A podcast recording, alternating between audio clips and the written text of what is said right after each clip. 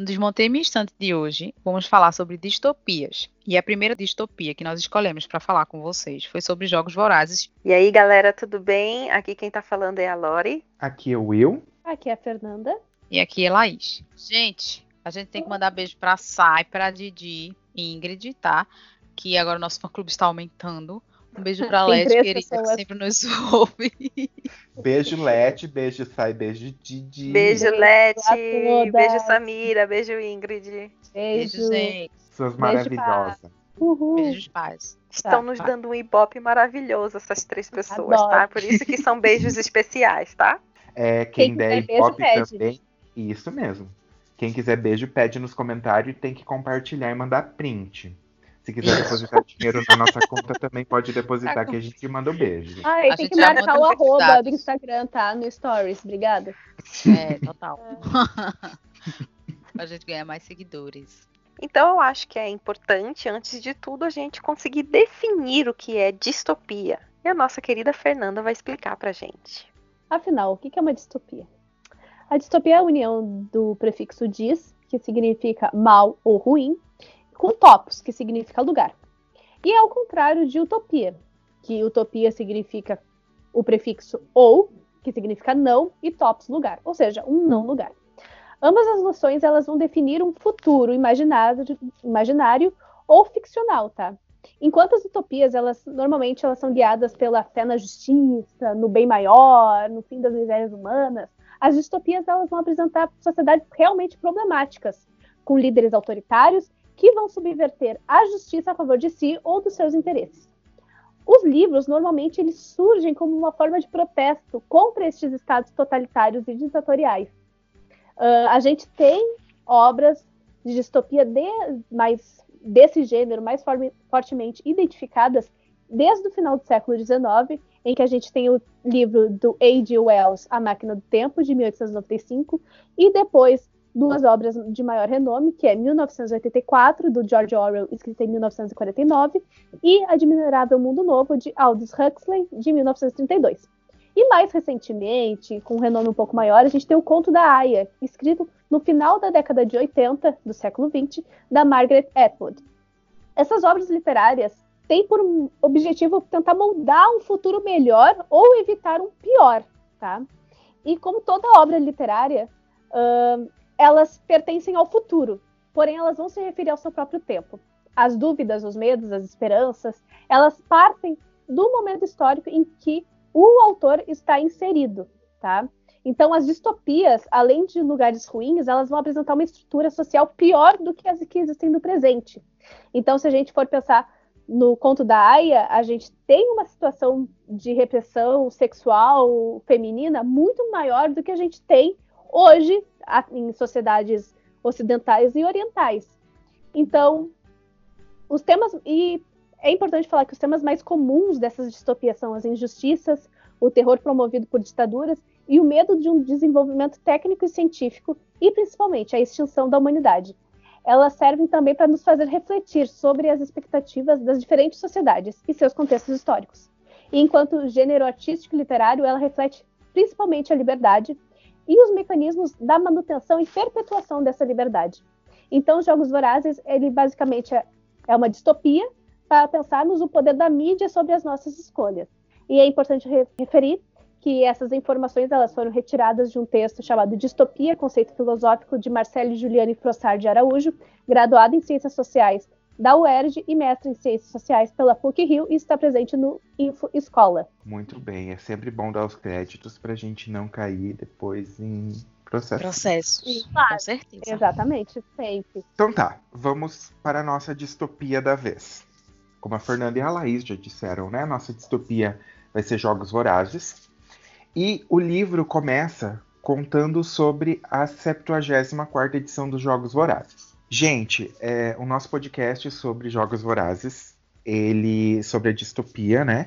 Ele é baseado apenas em Jogos Vorazes, em Chamas e a Esperança. A gente não está levando em consideração o novo livro chamado Uma Cantiga de Pássaros e das Serpentes, porque ninguém leu A gente admite que ninguém ainda leu o livro. E também porque é um livro muito novo. Então, quando a gente começou a pensar no podcast, a gente começou a pensar usando as informações que a gente tinha até então. Depois a gente pode até fazer um outro podcast, se vocês quiserem, falando somente sobre o livro novo, mas aí fica a critério de vocês. Inclusive, eu nem sabia que esse livro existe. Obrigada por me informar, William. Como é o nome desse livro? Saiu Uma, junho. uma cantiga de pássaros e das serpentes. Uma coisa Tá, É assim. sobre o quê? É sobre Snow, apaixonado. É, jovem. sobre Snow.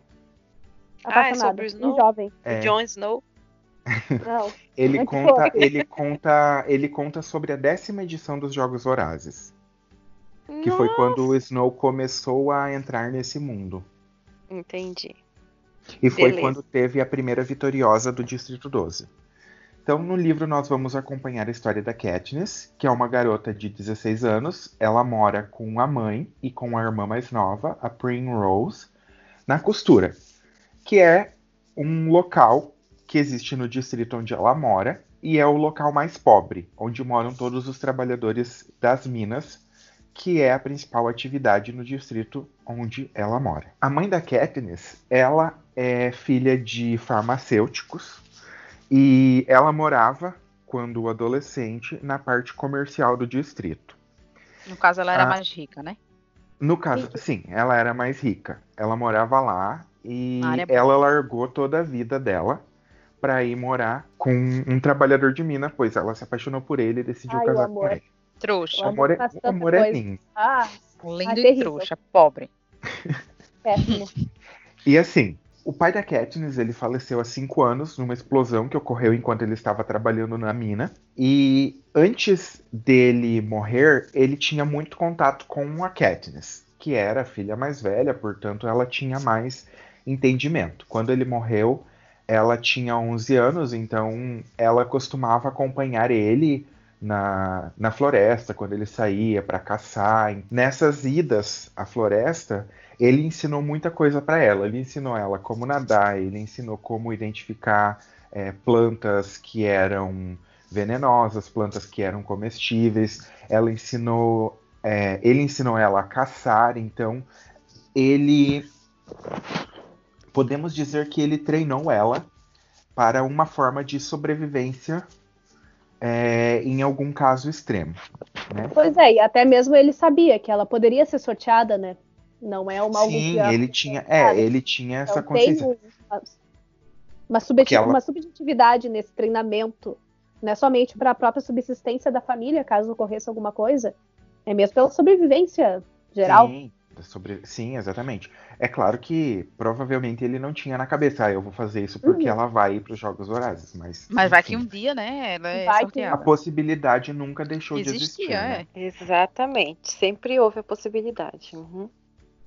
Como com todas as outras pessoas do distrito. Mas Sim. enfim. Já Mas chegamos nessa gente- parte. Daí, como a gente vai comentar depois, até sobre até uma mentalidade. O Distrito 12 acabava não tendo uma mentalidade de treinar os seus jovens para o para o Para o evento, né? Exato. Ah, não, claro, com certeza. É. Né? Então, Depois, mais não é na do frente, tipo a ele gente vai planejou. discutir. É, aham. Gostaria de dizer que a Fê já está descoisando o roteiro. Não tô precisando. Não, mas é Eu- porque é- eu, eu acho que é, é importante, por exemplo, comentar que cada É. distrito ele vê de uma forma diferente os jogos vorazes. O pai da Katniss não treinou ela, apesar de alguns distritos terem essa mentalidade, não era o distrito do, do 12, não é Não isso. era, não era a intenção do pai dela fazer É. isso. Então, pouco tempo depois do pai dela falecer, é, a mãe dela entrou em um estado de depressão. Porque a gente pode até imaginar, ela tinha uma filha de 11 anos e ela tinha outra filha mais nova de, deixa eu fazer as contas, 11 são... Tá escrito. Não, é que eu acho que tá errado isso daí, porque elas não Pô, são seis uma- anos. Uma irmã menor. Uma irmã menor. É, né? tinha uma filha de 11 anos e uma filha mais nova que no momento nossa nossa a nossa equipe é toda de humanas, gente. A gente não consegue fazer conta assim. Enfim. Meu Deus. Mas são quatro, são quatro anos de diferença. São quatro anos. A, a, a, a Ah, então ela tinha sete. Então, sete tinha? anos. Sete. Tinha sete anos. Ia fazer oito anos, como a Katniss ia fazer 12 anos. Então, é, a mãe entrou em depressão porque, como nenhuma das mulheres do distrito, né, ela não trabalhava, só quem trabalhava nas minas eram os homens, pouquíssimas mulheres trabalhavam. Ela ficou em choque com toda a situação de não ter como, sei lá, como cuidar da casa, como dar alimento para as filhas e acabou ficando doente. A Katniss, ela se depara com essa situação de estar vendo a irmã dela desidratada. Ela estava já praticamente sem forças, a mãe não levantava da cama já fazia três meses, então a Katniss se depara com essa situação e a Katniss pensa: eu preciso fazer alguma coisa antes que a minha irmã morra por causa disso. Porque assim, como a mãe da Katniss era filha de farmacêuticos, quando ela foi morar na costura, na parte pobre do distrito, ela começou a atender as pessoas que estavam passando mal. Ela tinha conhecimentos em, em medicinas assim gerais. Curandeira, né? Uma curandeira. É, praticamente uma curandeira. E aí ela atendendo as crianças e tudo mais, a Katniss cresceu vendo é, crianças passando mal, morrendo por causa de desnutrição dentro da casa dela, enquanto a mãe tentava fazer alguma coisa para reverter esse quadro. Sem contar que toda vez que tinha algum acidente nas minas ou algum acidente em qualquer lugar que uma pessoa estava é, tinha quebrado alguma coisa, estava passando mal, estava morrendo, eles sempre levavam para a mãe da Katniss e ela cuidava dessas pessoas. Então o que que acontece? A Katniss, com medo de ver a história se repetir com a irmã dela, a história que ela viu durante anos e anos acontecendo com as outras crianças do local, morrer de fome, ela tenta fazer alguma coisa para alterar esse cenário. Então o que, que ela faz? Ela pega umas roupas de bebê velhas, que eram da irmã, que foram delas, né, antes da irmã, e ela tenta ir para o setor dos comerciantes, ela bate de porta em porta tentando trocar essas roupas por umas migalhas, assim, sabe? Ela tem consciência de que aquilo não ia ter muito lucro para ela, mas ela tenta fazer o máximo que ela pode para tentar conseguir dinheiro ou alguma comida para alimentar a irmã. Na, no setor dos comerciantes, a Katniss bate na porta da, dos padeiros. E aí a mulher do padeiro é, distrata ela e manda ela embora porque ela não ia dar comida para ninguém. A, a, mulher do padeiro sempre foi relatada como uma pessoa muito muito Ruim. grossa, muito ruim, exatamente. Então, deixa eu só Katniss- falar uma coisa aqui, deixa eu só falar uma Vale. coisa aqui, Will, que é importante. A Katniss, quando ela chega na casa do padeiro, ela já tá desesperada, tá? Exatamente. Então, assim, Já é ela, é uma, ela é uma ela- criança, ela é uma criança que tá desesperadamente procurando alimento para a família e não consegue encontrar, ela não sabe como fazer, ela não sabe como buscar. Entendeu? Então, quando ela chega na casa do padeiro, ela já tá sem esperança, ela já ela tá, tá deprimida, também, né? ela já tá muito fraca, que ela, ela já tá não muito come há desi- dias. é, debilitada.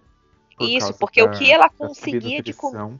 Isso, e porque o que ela conseguia de comida, ao invés de comer, ela dava pra irmã. E era pouca coisa. Então, assim, ela tava muito mal. Foi, era a última esperança dela, era ali a, a padaria da cidade. Foi então que, saindo do local, ela fraca, né? Ela acaba caindo e ela acha que ali foi o momento em que a vida dela ia acabar e que a irmã dela ia morrer por causa disso e assim a mãe também. E ela praticamente desiste de tudo ali naquele momento, no momento que ela cai atrás da padaria. Aí ela escuta um barulho, ela escuta uma porta abrindo e pelo canto do olhar ela vê que a mulher do padeiro está batendo no filho mais novo e brigando com ele. E aí ela vê que ele tem um pão nas mãos, é, dois pães, desculpa. Ele tem dois pães nas mãos e os dois pães estão queimados. E aí a mulher grita para ele, mandando ele jogar o pão para os porcos, porque não era para ele jogar no lixo. E, e ela volta para dentro da padaria. Quando ela volta, o menino, que a gente sabe que é o Pita, lindo, maravilhoso, ai, meu marido. Ai, tá. Supera. Meu bebezinho, meu bebê. Superem. Ele. O- Silêncio, Ele- Katniss. Silêncio, silêncio, Katniss, oh meu Deus. Ai, loucura, Eu estou loucura. lendo aqui, eu tô lendo aqui o roteiro, tô com Katniss na minha cabeça. Silêncio, Fernanda, deixa a gente exaltar o Peter, ele merece. Ele é um Ai, bebê. chato pra caralho. Nesse momento, ele que tinha visto a Katniss, ele resolve, em vez de dar o pão aos porcos, ele joga os pães para os pães. Ele joga os pães para a Joga o Katniss. cacetinho. O cacetinho. É, porque ele é uma criança. Exatamente. Tá, mas eu acho interessante que essa parte tem no filme, né? Mais ou menos. Sim. Só que claramente a Katniss não é uma menina de 11 anos, ela é uma menina de pelo menos Não. 35. e, né? A, a Jennifer Lawrence é. um e- pouco grande. E Demais. tá- Detalhes, detalhes da indústria cinematográfica. São detalhes Ah, de adaptações eu Apesar que ela fáceis. ela- tinha 20 anos, ok, mas não era tão E ela velha. tá bem nutrida, né? Pra estar ali Tá bem desmaiando. nutrida, Ó, sim. Enfim, Não, mas quem. Mas, né? É só bochecha. Não se engane. Jennifer Lawrence Olha, eu- eu- é, eu- você é perfeita. Eu eu preciso dizer que nessa, nessa parte em que o Pita joga o pão queimado, eu sempre interpretei, sempre me deu muito a entender que ele deixou o pão queimar de propósito. Sim, ele como se ele que tivesse deixa. deixar que ele, Ele até ele fala deixou o pão cair, né, lá dentro do forno para queimar logo para ele poder jogar para ela. Então ele deixa queimar de propósito e ele faz parecer um acidente, claro, para a mãe dele não desconfiar, porque ele sabe que a mãe dele é uma bruxa megera. E Uhum. ele leva uma surra por isso, mas ele consegue jogar os pãezinhos para Katniss. Porque, ele é perfeito. Enfim. Então a Katniss ela volta pra casa com o pão, ela consegue alimentar a família. Ela conta que naquela noite ela, eles comeram um pão inteiro e aí o outro pão eles guardaram e foram é, comendo durante o resto da semana. E naquele momento ela decidiu que ela ia voltar para a floresta ia voltar a caçar, ia voltar a procurar alimento lá, como o pai dela fazia enquanto ele estava vivo. Então foi ali que ela falou: não, a minha mãe não tem mais condição, a gente precisa comer, eu preciso alimentar minha irmã. E foi assim que ela consegui, que ela começou a cuidar da família. Foi uma tomada É. de consciência da personagem, de tipo, eu vou ter Exatamente. que ser responsável. Então. Eu, com 11 anos, Vou dar meu ter jeito. que ser responsável, vou ter que dar um jeito, porque eu tenho que tomar as rédeas dessa família, porque a gente não pode morrer. E aí foi indo pra floresta todos os dias que ela encontrou um rapaz chamado Gale, ele era dois anos mais velho do que ela. Ele também havia perdido o pai na mesma explosão e ele mora com os três irmãos e a mãe. Então, uma família de cinco pessoas. E ele também recorreu à floresta. Ele não tinha é, o, o, o hábito de ir para a floresta igual a Katniss tinha.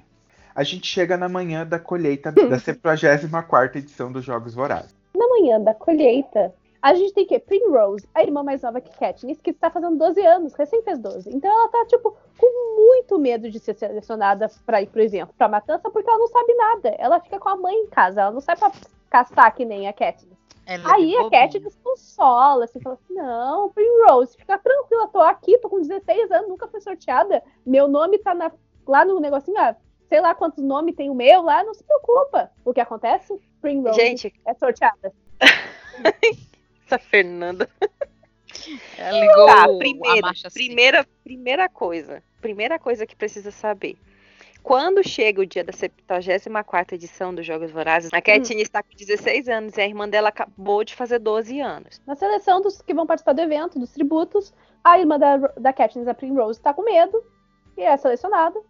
E aí, a- nesse momento de solavanco, a Katniss se voluntaria e toma o lugar da irmã, porque isso é permitido dentro das regras dos jogos. E, pra surpresa dela, o tributo masculino é aquele moço, eu ia falar guri, né? Aquele guri chamado Pita, que foi o que deu os pães queimados pra ela e que salvou a vida dela e da família. Só que eles não se conhecem, mas ela fica surpresa. Afinal, ele é um filho de um comerciante, ele não é uma pobre, um pobre coitado que nem ela. Bem, o Pita e a Katniss, ao serem escolhidos, eles ganham um mentor, que foi o último tributo vencedor do distrito deles, que é o 12, e que se chama Haymitch, tá? E antes de partir para os jogos, ela vai ganhar da filha do prefeito do distrito um broche de tordo para levar à arena, que se torna um símbolo para os jogos vorazes em si. Uh, é, mas, mas agora sabe o que é tordo, né? Tordo é um pássaro, tá? No filme, no é. caso, ela pega antes, né? Ela vai trocar lá uns negócios. Sim, ela... sim. É, não, não tem nada a ver. É porque eles cortaram a personagem da Mad. No filme. No filme. Então, mas ela, ela é uma personagem que é, é, na verdade, sim. Eu acho que foi um erro porque era a única amiga que ela tinha na vida e que ela ainda não considerava como amiga. Era a filha hum. do prefeito, que ela simplesmente é, resolveu sentar um dia na mesma mesa que a Katniss na escola para almoçar. E foi isso, sabe? Tipo, elas sentaram juntos um dia, começaram a sentar todos os dias, mas a Katniss nunca tinha visto ela como uma amiga até é, ela estar dentro da arena e ela refletir sobre a vida dela. Isso mostra, isso fala muito sobre a personalidade da Katniss, né? Que a Katniss uhum. sempre foi uma pessoa sozinha, uma pessoa fechada. fechada, uma pessoa que tinha desconfiança de todo mundo. Todo mundo. Tipo, por causa de tudo que aconteceu na vida, né? Sim. Mas Sim, então, aonde, qual é o local que passa a história? Por, o que, que são distritos? O que, que é capital? E o Will vai nos contar um pouco sobre isso. Bom, então assim, é, o, a história ela se passa num futuro distante, não é especificado quando isso acontece, e é um futuro que a gente pode perceber que ele é pós-apocalíptico. Então, um novo país ele vai surgir no local onde anteriormente era localizada a América do Norte, e o planeta todo sofreu várias alterações geográficas e, enfim, de atmosfera e tudo mais, por causa de guerras, de destruição ambiental. O nível do mar aumentou, então a gente pode perceber que teve um certo é, descongelamento de geleiras e tudo mais, e isso acabou modificando toda a face terrestre e modificando toda a vida humana no planeta. Não tem muita informação sobre como surgiu esse esse país de Panem, como aconteceu, é, o que levou à criação desse, desse país. E também não existe também informações sobre se existe outros lugares na Terra, enfim, se existem outras populações. Panem possui 13 distritos e uma capital. Então, cada distrito ele é responsável pela produção e fornecimento de algum produto que seja importante para a manutenção da vida. Então vamos lá. O Distrito 1 ele é responsável pela produção de artigos de luxo. O Distrito 2 pela produção de alvenaria. O 3 pela produção de tecnologia. O 4 é responsável pela pesca. 5 pela energia. O 6 pela produção de meios de transporte. O 7 pelo ramo madeireiro. O 8 pela fabricação de tecidos. O 9 pela produção de grãos. O 10 pela pecuária o 11 pela agricultura, o 12 pela extração de minério e o 13, que era o maior distrito do local, pela, é, pelo exército, né, pelas forças armadas e também pela produção de energia nuclear. Então, os distritos eles alimentam a capital com os seus produtos, como as veias e as artérias alimentam um coração com sangue. Então, a capital, como é dito nos livros, é o coração pulsante de Panem. Essa é uma frase que o presidente gosta muito de usar. Claro, porque ele está na capital, né, querido? Então eu sou o coração. Como é que funcionava essa relação entre a capital e os distritos? Os distritos eles possuem é, graus diferentes de, relacion, de relações, de relações com a capital. E dessa forma, obviamente, existem distritos mais ricos que outros. Os distritos 1, 2, 4 e 13 eram os mais amados pelas capitais, pela capital e também considerados os mais ricos, sendo o distrito 13 o mais populoso de todo o país. O distrito, distrito 11 e 12 eram os mais pobres de toda a Panem e o 11 era o maior no quesito territorial. A capital, mesmo não sendo considerada parte de nenhum dos distritos, é a cidade mais rica de toda a Panem e também responsável pela organização e pelo governo do país. É como se fosse, é, vamos dizer assim, Brasília, né? Se a gente fosse fazer um comparativo. É. Né? Tá ali todo mundo que governa, a galera é importante, enfim. É, com passar dos anos, os distritos começaram a ficar mais descontentes com o regime totalitário e decidem se revoltar contra a capital. A primeira revolução de Panem ficou conhecida como os Dias Escuros e depois de um longo período de ataques, revoltas e guerra, a capital acabou vencendo os distritos e, como consequência da revolução, resolveu exterminar o distrito 13, bombardeando e matando todos os moradores do local, porque o distrito 13, como a gente havia dito, era justamente o que possuía o exército e a produção de energia nuclear. Então, vamos dizer assim que a capital enxergava ele como sendo o distrito mais perigoso, né? Eles resolveram tipo ó, vocês se aquietam aí porque senão a gente vai destruir vocês. E aí resolveu destruir o último distrito que tinha. Que era o mais longe Não, na questão de. mais forte, né? E isso é, que eu ia dizer agora, né? Porque ele tinha tudo pra forte, se revoltar. Além de ser o distrito mais forte, era o distrito mais longe da capital, que tinha, né, enfim. Mais condições Mas, de se organizar contra a capital, né? Seria é. justamente 13 porque uma informação, porque uma informação para chegar na capital do distrito 13, que era lá o último distrito, o mais longe da capital, para chegar a uma informação era muito mais demorado do que do distrito 2, por exemplo, que é colado na capital. Então, isso era um quesito que atrapalhava, porque se eles estivessem é, criando alguma coisa para se rebelar de novo, que isso eles já tinham sido os primeiros, né, na questão da revolução que teve dos dias escuros, para eles é, criarem algo de novo ia demorar muito mais tempo para chegar na capital do que qualquer outro distrito. E também pela questão do armamento, né? Que, por exemplo, você pode Sim. olhar hoje o país mais economicamente falando e, e em termos de poder, né? é, na Europa é a Alemanha. porque A Alemanha uhum. herdou todo o arsenal bélico da, da, dos nazistas, né? Além da Segunda apesar Guerra. Então, que isso a Alemanha daí... não, apesar da Alemanha não ter exército, isso é importante ressaltar. A Alemanha não tem exército e é proibido por lei o exército. Não existe.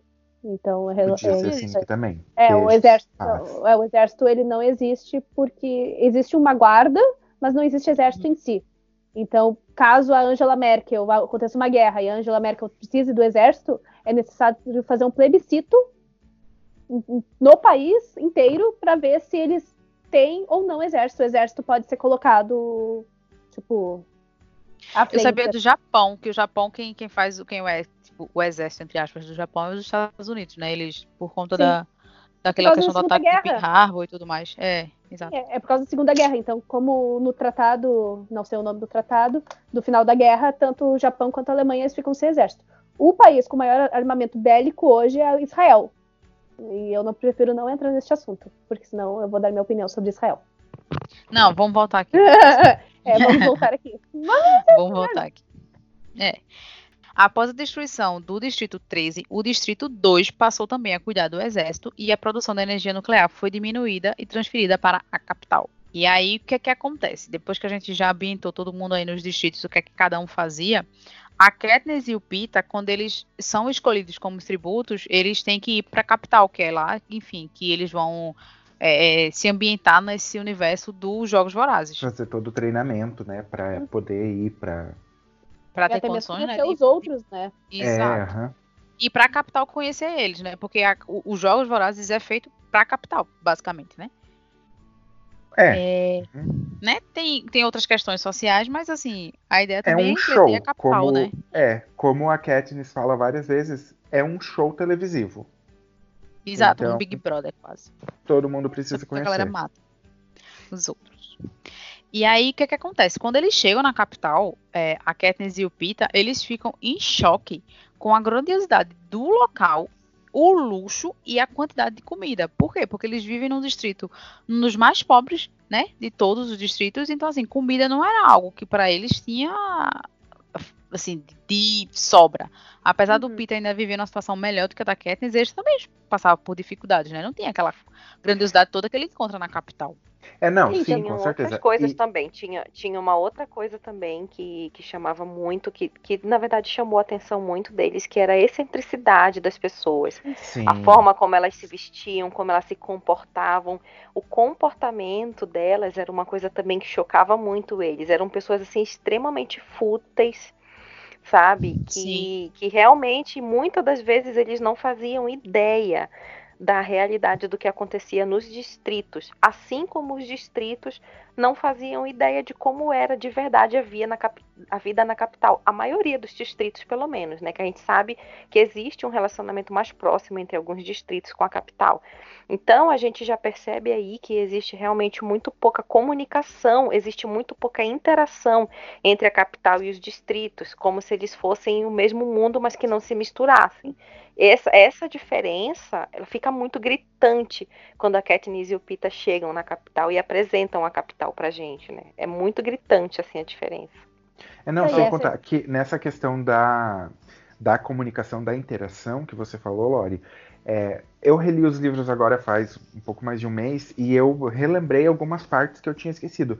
Existe zero tipo de possibilidade de você sair do seu distrito e ir para a capital, a não ser que você esteja nos jogos. Nem o prefeito, porque eles não podem, eles não podem sair de um distrito e ir para o outro, eles não podem sair do distrito e ir para a capital. Então, o pessoal da capital pode ir para qualquer distrito e voltar para a capital, mas o pessoal dos distritos não podem sair dos seus distritos.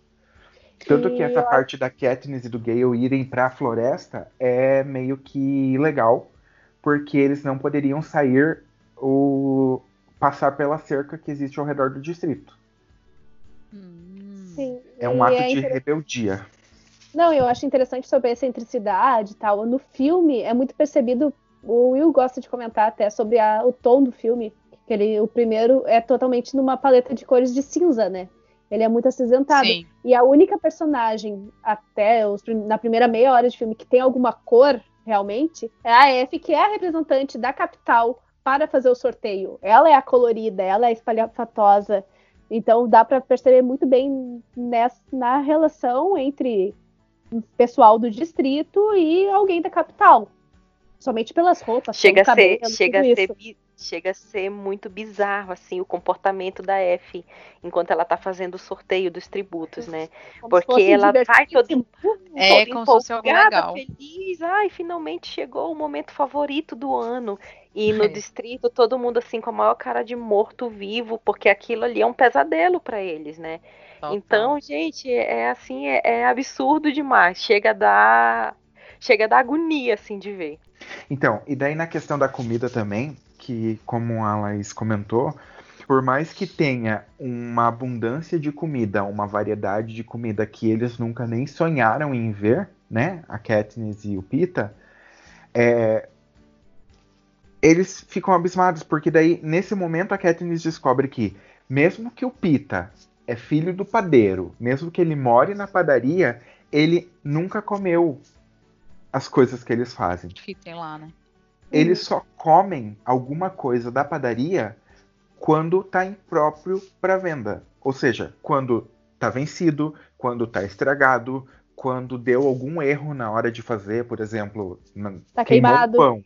Ai, o pão assou demais, ninguém vai comprar esse pão, então vamos comer. Então, ele fala que e é uma questão que ela fica, tipo, assustada, porque ela não sabia que era assim. Então, mesmo dentro do próprio distrito, ela descobre que não é porque você tem uma padaria, que você tem um mercado, que você tem, sei lá o que, que você pode usar. Não, você não pode usar. Você vai produzir para você vender para os outros. A situação dentro do distrito é uma situação tão difícil, a situação é, social é tão difícil que mesmo você tendo uma possibilidade, né, de você ter um acesso a mais, você não pode Uhum. você só pode comer alguma coisa que está estragada.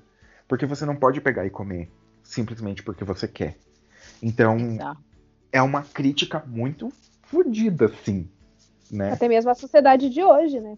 Eu, sim, Quem produz a gente- comida não pode comer. Ah, é- o- exatamente. A gente viu É. agora, teve, teve greve de entregadores de aplicativo.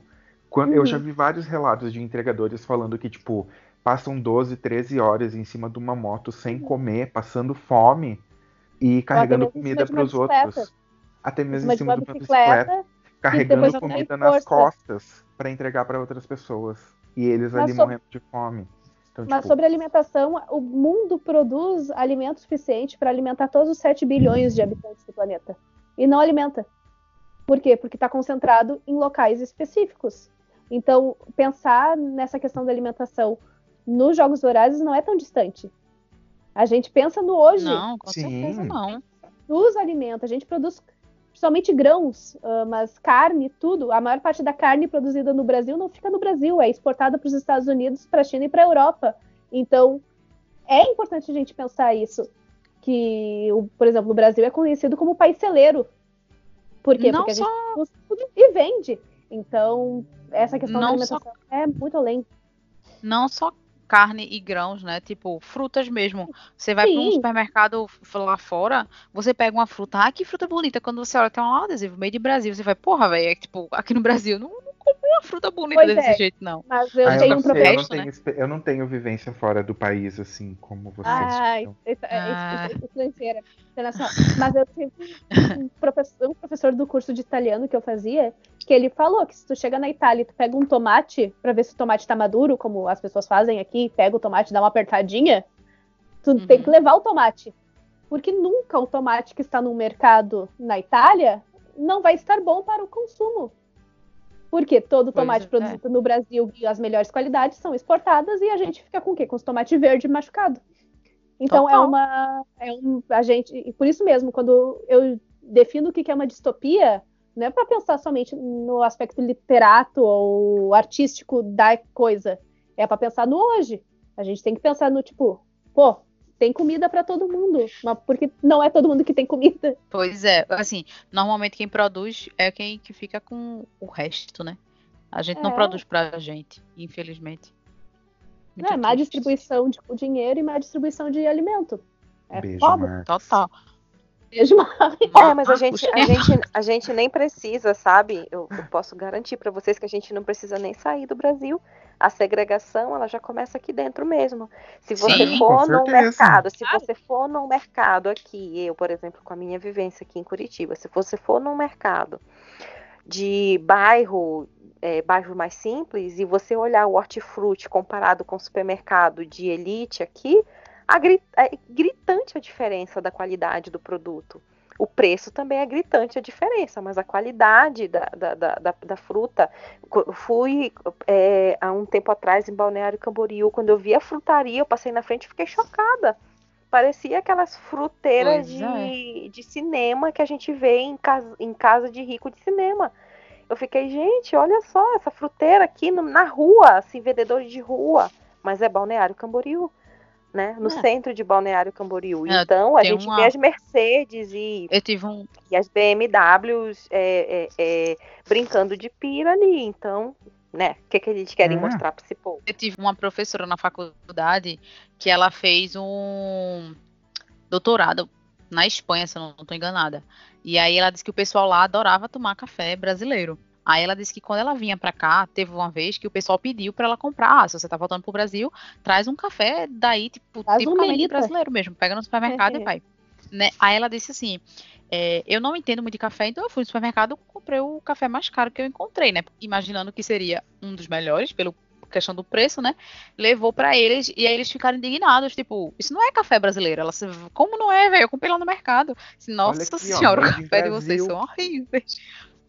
Pois é, aí tipo, ela disse, aí nesse momento, tipo, foi, foi tipo, eles achavam que eu tava mentindo, sabe? Que eu não tinha comprado no Brasil, porque o café era tão, uma qualidade tão ruim e, tipo, era teoricamente o melhor daqui, né? Porque ela comprou o mais caro que tinha no supermercado. Então veja a porcaria que a gente consome, né? Enfim.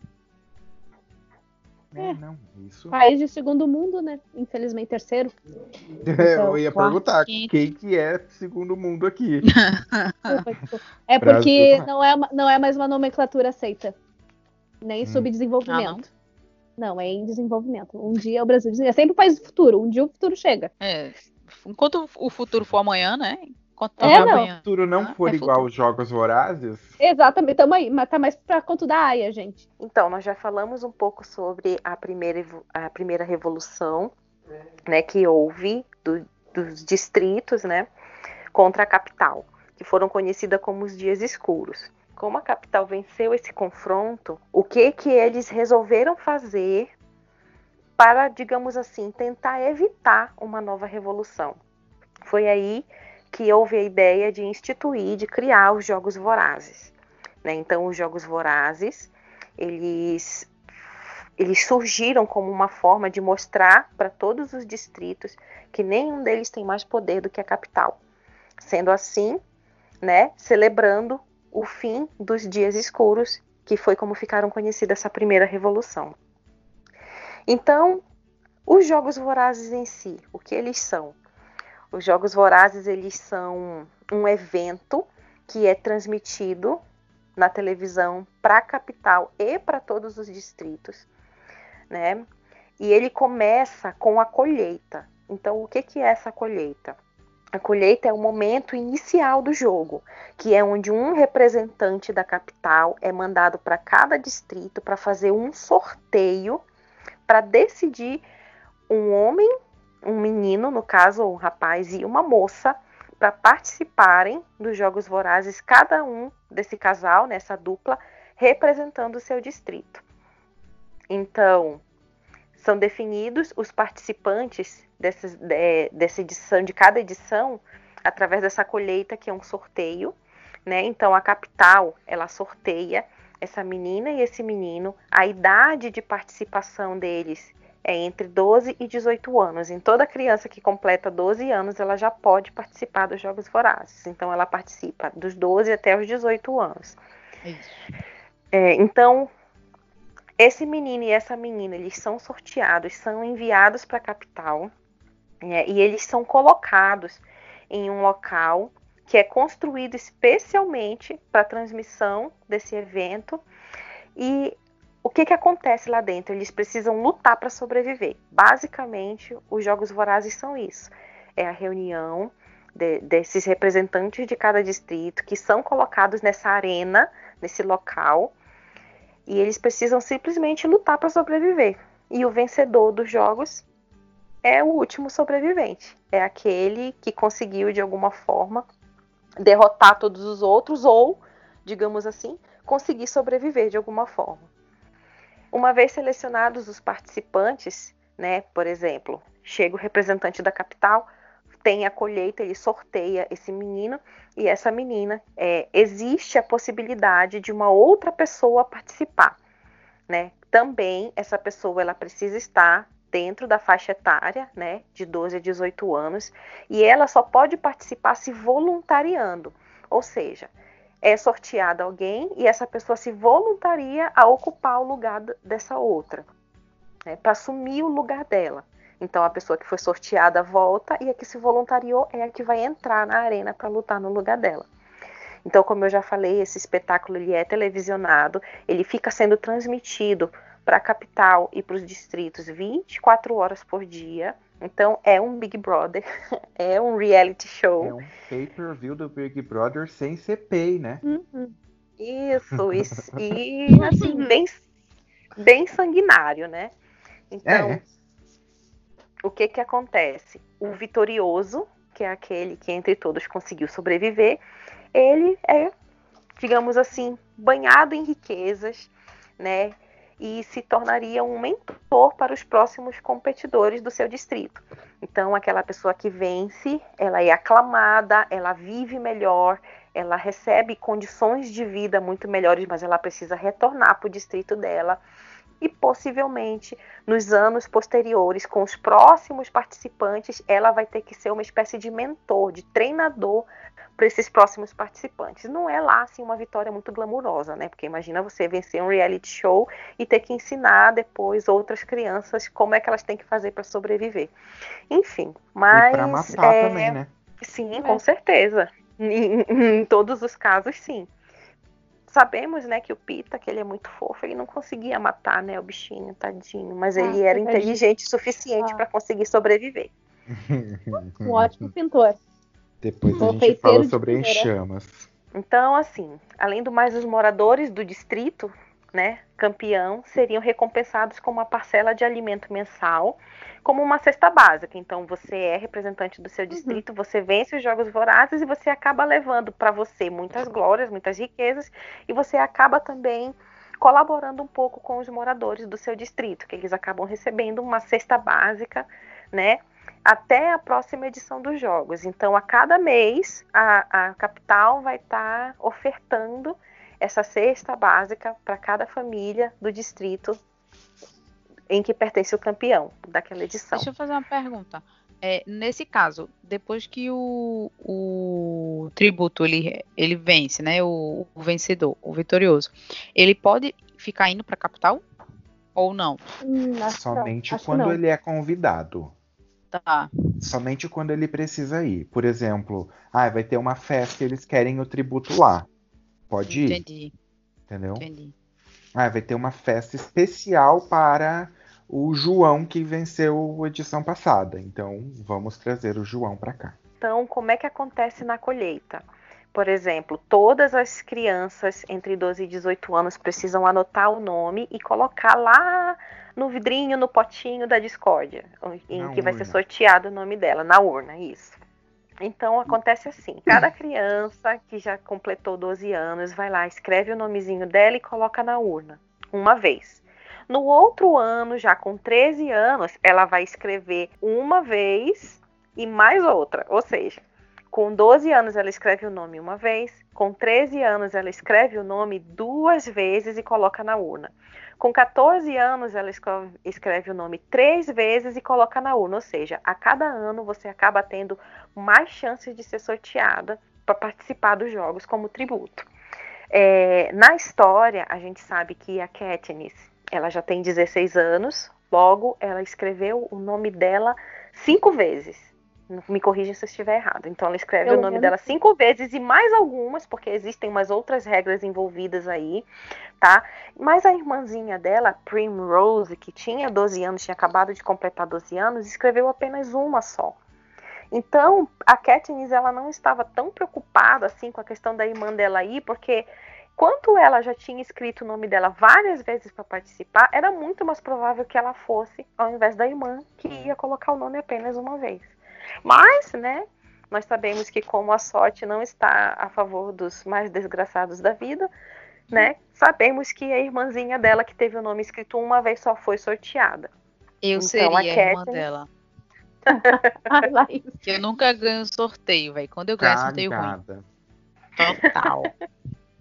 então a irmãzinha dela foi sorteada e nós sabemos que pela regra de você poder se voluntariar no lugar de alguém, a Katniss acaba se voluntariando no lugar da irmã, porque para ela era totalmente inadmissível permitir que a irmãzinha dela, de 12 anos, fosse para uma arena lutar pela vida, né? E, e, sabemos também, né, quem já assistiu o filme e, e leu os livros sabe que a Katniss a, o grande amor da vida dela é a irmã. É a pessoa mais importante da vida dela, é a pessoa que ela mais ama na vida, que ela mais quer proteger, então não teria nem como ser diferente. Ela acaba se voluntariando no lugar da irmã e vai participar do 74 edição dos Jogos Vorazes. É, isso volta tudo lá na, na questão de que. da parte que elas quase morreram, né? De fome. Sim. Tudo que ela conseguia, ela fazia o quê? Ela dava pra irmã. Que a irmã Isso. sempre foi a parte mais importante da vida dela. É, e já é muito difícil para Katniss essa situação, tanto porque ela teve que se voluntar pela, pela irmã, como ela vai ter que ir e o, a dupla dela do distrito é o Pita. Uhum. E apesar deles serem do mesmo distrito e apesar é, deles serem uma dupla, vamos dizer assim, ela sabe que no final só um vai vencer e provavelmente ela vai ter que matar ele se ela quiser voltar viva para casa dela e ela sabe que ela precisa voltar viva para casa dela porque ela precisa continuar alimentando a família dela. Então, é... ela vai com a intenção de vencer, mas é muito difícil para ela, né? Porque ela sabe que ela já deve a vida dela ao Pita, então nesse aspecto foi também um, um dilema assim, momentâneo que ela precisou viver ali. Então, no livro ela até fala que Graças a Deus são 24 pessoas que vão estar lá dentro. Então tem 22 pessoas com a possibilidade de matar o Pita. Pra ela não, não precisar fazer eu, né? isso. Uhum, uhum. Ela fala isso no livro. Eu fico tipo, hum, bicha, a senhora é destruidora mesmo. É, então assim, em nenhum momento ela tem intenção de se aliar a ele, porque ela não quer nem se apegar. E ela ainda torce para ser uma outra pessoa para matar ele. É, sem contar toda a desconfiança que ela sempre teve a vida inteira com todo mundo, né? Com certeza. Então ela sempre, desde o início, ela foi com a intenção de ser absolutamente ela e somente ela contra todos. 74 anos depois, é. né, do final dos dias escuros e início dos Jogos Vorazes, todo o país já está conformado com a vida que leva. Então houve a revolução, houve a criação dos Jogos Vorazes depois da derrota dos distritos e da vitória da capital, né? E se criou os Jogos Vorazes e quando a história começa, já está na 74 edição, ou seja, já são 74 anos daquela forma. Já está todo mundo ali totalmente conformado com aquela situação, conformado com a existência dos jogos, conformados que todo ano é, os distritos vão perder suas crianças, né? Enfim, já está todo mundo absolutamente né, já habituado com aquilo, apesar de conformado é uma palavra muito forte mas é a, é a realidade. Ninguém ali é feliz com isso, pelo menos a grande maioria dos distritos não. Alguns distritos sim, alguns distritos até preparam bem suas crianças para isso, mas a maioria deles sabe que eles não têm condições de, enfim. Então eles veem as suas crianças irem para os jogos, morrerem. Então eles se sentem assim muito de mãos atadas, sem poder fazer absolutamente nada, né, contra essa atitude da capital enfim, assim vai seguindo a vida. E durante todo esse período, né, desde o início até agora, alguns distritos eles passam a ver os jogos como uma forma de negócio, né? Pois, uma vez que o distrito vitorioso recebe vantagem sobre os outros, né, os outros 11 distritos, é, pelo, por pelo menos um ano, talvez o negócio não seja tão ruim assim, contanto que eles sempre vençam os jogos. Então é por isso que alguns distritos preparam muito bem suas crianças para isso para eles não perderem sempre esse benefício. E durante a história a gente vê que tem sempre aqueles distritos que são os que basicamente quase todo ano vencem. Então, que são as, os queridinhos as... da capital, né? Sempre, né? Enfim. Sempre, os queridinhos. E Ai, tem muita coisa. Tipo de gente. Isso, e tem muita coisa envolvida nos jogos também. Então não é só colocar as crianças lá. Como é um espetáculo, né? Existem outras formas, assim. Então, você não simplesmente joga as crianças num buraco. Tem todo um preparo. As próprias crianças, antes de entrarem na arena, elas têm um preparo, um treinamento de luta, né? De, de mira, enfim. E ali mesmo, naquele treinamento, já começam a surgir as desavenças né? E, e começa já a, a, mexer com os nervos das crianças que participam, porque elas começam a ver aquelas mais despreparadas, começam a conhecer os adversários dela, né? Alguns muito fortes, muito bem preparados, muito bem treinados e um bando tadinhos. de cavalão de dois metros de altura, musculoso. Isso, e contra, contra uma criança de 12 uhum. anos que passou fome a vida inteira. Pois é. Então, assim, basicamente, né? É isso, aqueles distritos, né, os queridinhos, vamos dizer, principalmente o distrito 1, 2 e 4, eles têm ginásios, academias para treinar essas crianças, né, esses adolescentes. E a maioria desses que são mais bem treinados, geralmente eles se voluntariam para participar dos jogos. Então, enquanto alguns distritos as crianças choram com medo de não participar, em outros, não, porque sempre existem aqueles que independente de quem for sorteado, aqueles que estão mais bem preparados fisicamente e psicologicamente, porque sim, há uma lavagem cerebral nessas crianças, né? Elas vão lá e se voluntariam, não, eu me voluntario e eu vou.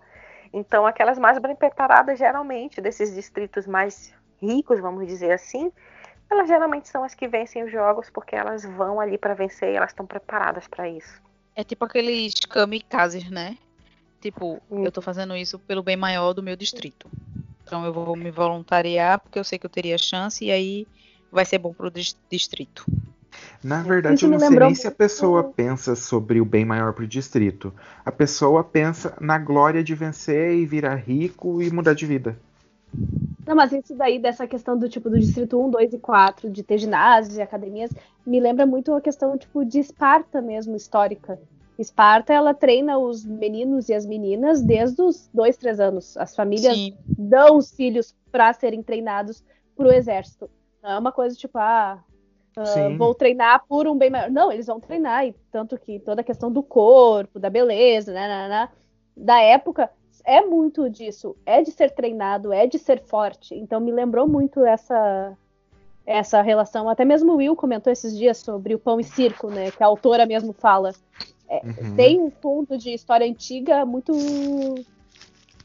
muito interessante na história em si do livro.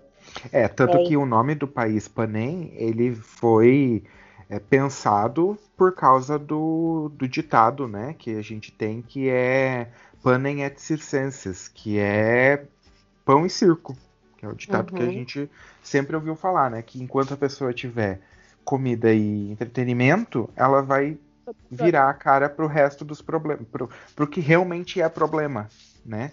Ela vai ignorar, então. É isso. isso então, quando, então a gente percebe, por exemplo, quando a Katniss e o Pita chegam na capital, que eles veem toda aquela situação, todo aquele glamour, aquelas pessoas, que eles entram ali naqueles prédios que, que são cheios de armamentos e que eles são colocados ali dentro para treinar, para se preparar, eles percebem o quão grande realmente é né, toda essa organização dos Jogos Vorazes, o, o quão grande aquilo se tornou. E é muita coisa envolvida. É como eu falei, não é só colocar as crianças num buraco e elas se darem soco e pontapés. Não, elas recebem armas, elas precisam brigar por comida. E desde o momento que elas chegam na capital, elas são preparadas até fisicamente, até vamos dizer assim, é, a imagem deles é totalmente modificada. Então, eles são penteados, eles são vestidos, porque eles precisam, além de tudo, seduzir o público e principalmente os patrocinadores. Então, eles recebem patrocínio, e esse patrocínio pode ajudar muito eles dentro da arena, porque o patrocinador pode pagar para ele receber benefícios lá dentro, comida, né, mensagens, alguma coisa assim que pode ajudar eles lá remédios, dentro. Então, remédios, exatamente. Tipo de coisa. Então, eles precisam ser simpáticos na televisão para conquistar esse patrocínio, para seduzir o público. Quanto mais seduzido o público tá, mais os patrocinadores se interessam por aquele tributo. Então, é, é toda uma jogada em cima, é um marketing praticamente que eles precisam fazer da própria imagem. Então, para isso acontecer, existe esse treinamento, existem entrevistas que acontecem nos dias anteriores, ao, anteriores aos jogos. Né? Então, nessas entrevistas, os, os tributos eles têm a oportunidade de se apresentar, de mostrar quem eles são, o que eles querem e tentar assim seduzir esse público que está assistindo e conseguir patrocínio. Então eles jogam com tudo, eles jogam com carisma, com charme, não é só com força né? Então, o que que acontece?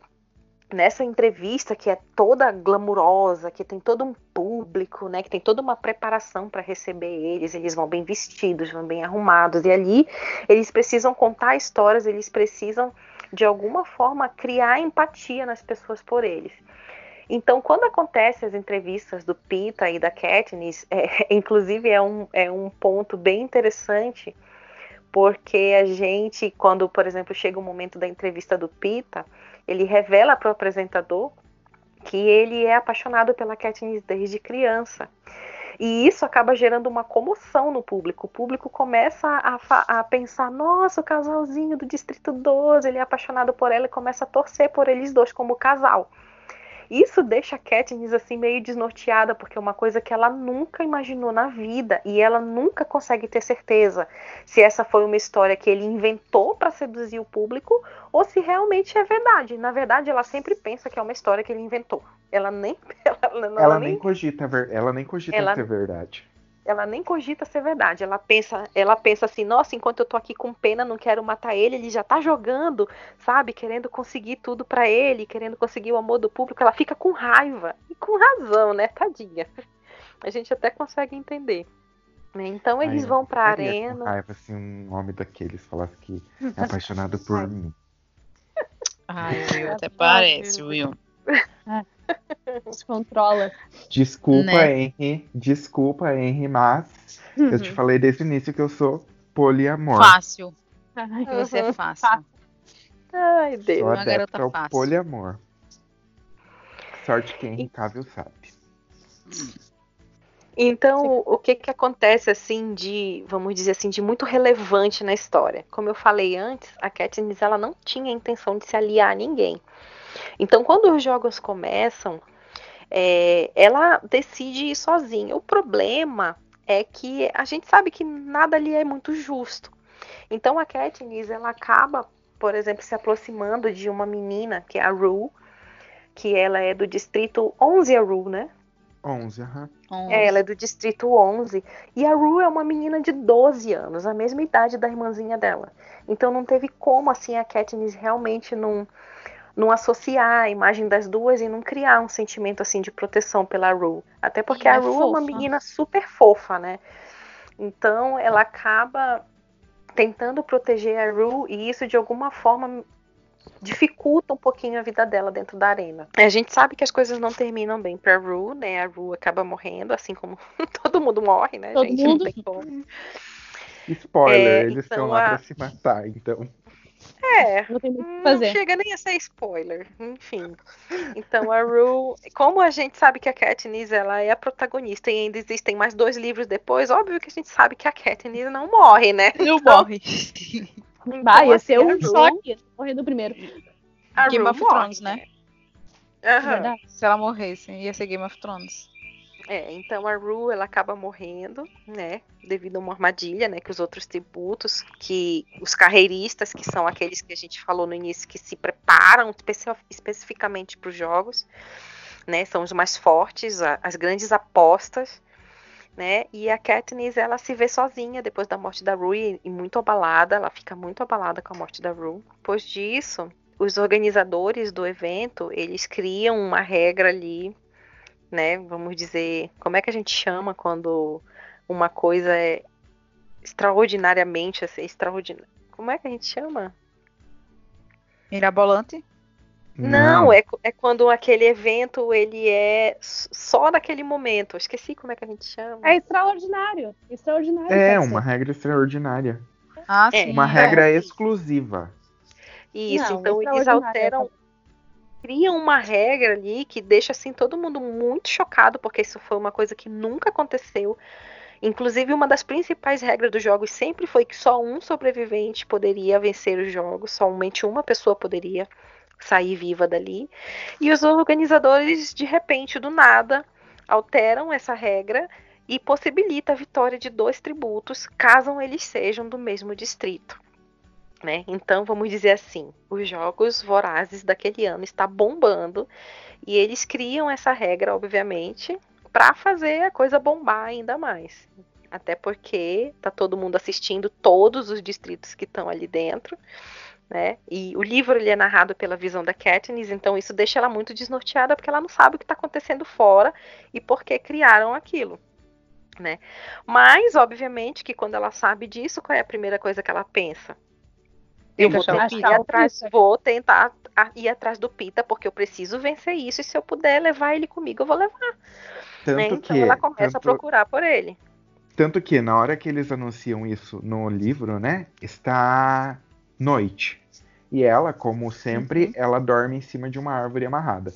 E aí, quando ela escuta isso, a primeira coisa que ela pensa no Pita e ela grita o nome dele, Pita! Aí ela fica toda receosa, porque, meu, é de noite, pode Uhum. ter todo mundo acordado andando por ali, vão ouvir ela e vão matar ela, entendeu? Mas a primeira coisa que ela pensa é: Pita, a gente vai poder ir pra casa os dois. Eu não preciso te matar. Isso. Então ela. E, e óbvio que ia ser uma pessoa a mais, né? Pra ajudar ela também a derrotar os outros. Total, porque ele só Então- poderia ganhar também se ele tivesse junto com ela, né? É, exatamente. Isso. Ah, e um detalhe importante é que só tem eles, dois, do distrito, e o distrito 2, que também tem os dois participantes. O resto já morreu um de cada. Então, É, já não estão mais as duplas É. completas, né? então a Ou única seja, só o possibilidade distrito que 2 ou 12 poderiam sair com os dois vivos ainda, né? Isso. Beleza, então assim, a Katniss ela começa a ir em busca do Pita, vai seguindo ele, buscando pistas dele, Até que ela encontra, realmente ela encontra ele, mas ela encontra ele muito ferido. Como ela era filha de uma curandeira, ela começa, claro, a tentar é, ajudar ele a se recuperar, curar a ferida dele e tal. E no meio disso tudo, em que ela se esconde com ele e tenta fazer ele se recuperar para eles continuarem os jogos, eles começam ali a receber ajuda de patrocinadores. E eles percebem que a imagem de casal pode estar tá ajudando muito eles, principalmente depois da entrevista que o Pita deu falando que é apaixonado por ela desde criança. Ela tenta resistir um pouco, porque a Katniss realmente ela não faz muito estilo romântica. É bicho do mato. Né? Ela é bem bicho do mato, ela preferia resolver tudo sozinha, mas o objetivo dela realmente é vencer os jogos, ela quer voltar para a família dela e ela não quer ter que matar o Pita. Então ela resolve com muita resistência, mas ela resolve ir devagar e cedendo a, a vamos dizer assim, a questão do vamos virar um casal. casal né? nós, nós nos amamos e a gente vai tentar sair dessa juntos. O que a gente mais vê no show business, né? Isso, então eles, só que eles não podem, claro, eles não podem jamais fazer esse acordo e falar sobre isso, porque tá todo mundo assistindo. Então, os dois eles acabam ficando meio confusos, porque eles começam a agir como um casal, mas eles não chegam a falar que, se aquilo é verdade ou não. Então, sempre existe a dúvida: é real o que está acontecendo ou a gente está fingindo que isso aqui é verdade? Né? Ele não sabe se ela está sendo sincera e ela não sabe se ele também está sendo. Mas ela de verdade acredita que não, que ele só está entrando no jogo dela para vencer o jogo. Mas Agora, nós sabemos isso... que ele é realmente apaixonado por ela, mas ela não Coitado. é por ele. A, ainda, mas, né? Hum? Mas no livro, ou no filme, a ideia que passa é que ele entende que ela está fingindo. Pelo menos não. eu tive eu essa impressão. Não, no ah, livro, no livro, no livro não. No livro no não, filme. no filme. Não, no filme dá a entender. Parece que eles não, tá ligado que filme, ela tá tipo. No, hum. Não, é sério. Não. Tanto no filme quanto no livro, ele desconfia se é verdade ou não. Sabe? Ele realmente ele quer acreditar que é verdade. Sabe? Mas é, fica muito claro assim que ele não é bobo. O Peter ele é inteligente. Por um momento ele chega a acreditar, mas depois ele passa a ter dúvida. Entendeu? Só ah, mas que... eu quando assisti eu não tive essa impressão, não. Eu tive a impressão que ele já sabia desde o início que ela tava fingindo. Não, ele não sabia. Só que de acordo com como ela vai reagindo depois que eles vencem os jogos, aí ele depois começa a perceber que, que ela arena. Depois que eles saem depois da arena. que eles saem da ele, arena. Aí fica muito claro para ele. No, tanto que na arena ele fica muito chocado com as atitudes dela. Sabe? Ele não entende, mas, mas ele, ele acredita realmente que ela pode estar gostando dele. Mas quando Ai, ele sai da arena, a forma como ela reage, aí, ele, aí cai a ficha dele, e ele, não, realmente ela estava fingindo. Mas aí depois que eles saem da arena, aí ele percebe, e ele comenta isso com ela. Tanto que ele fala para ela depois, enfim, ó os spoilers. É, uhum. Tanto que ele fala para ela que tá, ele entende que o que ela fez salvou a vida deles e que não é justo ele querer cobrar alguma coisa real dela, sendo que se não fosse pelo que ela fez, pelo jeito que ela agiu, eles não estariam ali naquele uhum. momento. Então. Uhum. Tá, a ideia que eu tinha era, como ele fala na entrevista que era apaixonado por ela, e aí ela quase desce o cacete nele por conta disso. Com e razão. aí, né? E aí, tipo, percebe-se que seria uma boa estratégia. E aí, no momento que ela tá na arena, que ela passa a estar tá junto dele, para mim, a ideia que eu tinha era que ele tinha entendido sim que ela tinha entrado no jogo de fingirem que ele era um casal, mas tudo bem. Fui entendi errado. Porque para mim mas é, isso aí mesmo. é interpretação. Não, mas é a interpretação de cada um que assistiu o filme. Pra mim, ela tá cagando pra ele e ele até ele tá meio cagando pra ela. Não tipo. Vocês que lutem. Tudo bem. aí. Faz parte.